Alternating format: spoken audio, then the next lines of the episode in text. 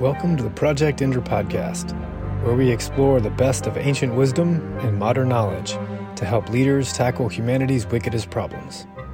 Each episode looks at practices, contemplations, or tools that help people live better lives and make a positive impact. My name is Ryan Thompson. I started this podcast because we're faced with some of the most complex challenges in human history.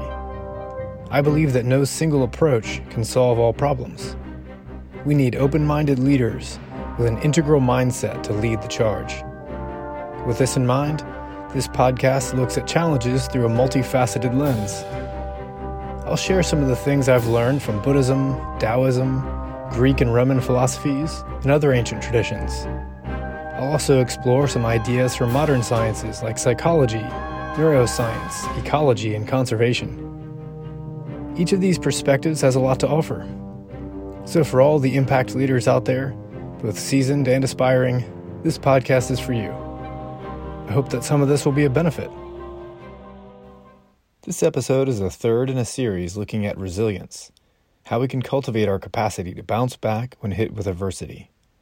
This episode will explore a perspective from Stoicism called amor fati. This simple mindset shift is a promising way to fortify our resilience. Amor fati roughly translates as love of fate or love of one's fate. In other words, moving beyond accepting our circumstances to even loving whatever your situation in life throws at you. As the Roman philosopher Epictetus describes, don't insist that what happens should happen as you wish. Wish that things happen as they do happen. Then your life will go well. With this mindset, we seek to reframe our pains and frustrations our setbacks and failures, looking at them as invaluable teachers on our path to growth, embracing even the most dreadful of circumstances as if they are part of your life's plan.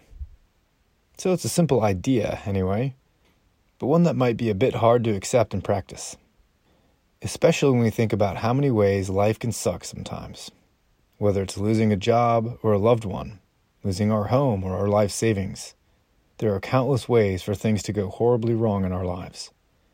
How could we possibly adopt a mindset of, great, I'm so happy that I'm broke and soon to be homeless? Or we might be in a toxic workplace, or even a toxic society, rampant with corruption, oppression, and injustice. How can we just say, hey, amor fati, all this is fine and good? Well, one response to this reasonable concern is to look at the lives of the ancient Stoics.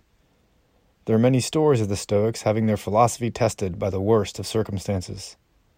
For example, Epictetus was born into slavery, but rose to be one of the most prominent Stoic philosophers. Gaius Musonius Rufus was another leading teacher of Stoicism in the 60s, that is, like 60 years after the birth of Jesus Christ. Musonius Rufus was exiled by the Emperor Nero to a deserted island, his wealth stripped away, and forced to leave his homeland. Imagine losing literally everything in your life and being forced to live alone and without the internet for the rest of your life. That's probably a close modern analogy to what ex- exile must have been like. Rather than curse his misfortune, though, he used this time to practice his philosophy, embracing his fate, cultivating the virtues of self control and courage. Another story that embodies the amor fati mindset comes from more recent history. Now, I'm not sure if Thomas Edison practiced Stoicism, but his response to what most people would regard as a massive tragedy would certainly make any of the ancients proud. One night in 1914, Edison's factory caught fire, ultimately destroying the factory, decades of work engulfed in flames. Edison's son, no doubt in a hyperventilating panic as most of us would be, looked everywhere for his father. When he found him, the great inventor was calmly watching the flames. Go grab your mother, said Edison. We'll never see a fire burn as beautifully as this. Everything he owned, countless inventions and equipment, turned to ash, and Edison said, It's all right. We just got rid of a lot of rubbish. All our mistakes burned up. He was quoted in the New York Times as saying, Although I'm over 67 years old, I'll start all over again tomorrow. Three weeks later, he had the plant up and running again, soon producing the phonograph. while these kinds of stories can give us a sense of what's possible, the ultimate test of any philosophy is to try it out for ourselves. Daily life provides ample opportunity to practice amor fati because, well, life ain't easy. You're going to have setbacks. You're going to fail. You're going to lose something important. Can you find a way to use this moment? Is there something you can learn or improve? Does accepting and embracing this adversity help you to be a stronger person and better leader? Or would your life be better if there was no struggle? To paraphrase Seneca, just as fire can be used to test gold, misfortune can test brave people. As he describes, an untroubled life in which fortune makes no inroads is like a dead sea. To have nothing stir you and rouse you to action, no attack by which to try the strength of your spirit, merely to lie in unshaken idleness, this is not to be tranquil. It is to be stranded in a windless calm. A life of leisure doesn't inspire us to action. Easy wins don't build our capacity to tackle more significant challenges in front of us.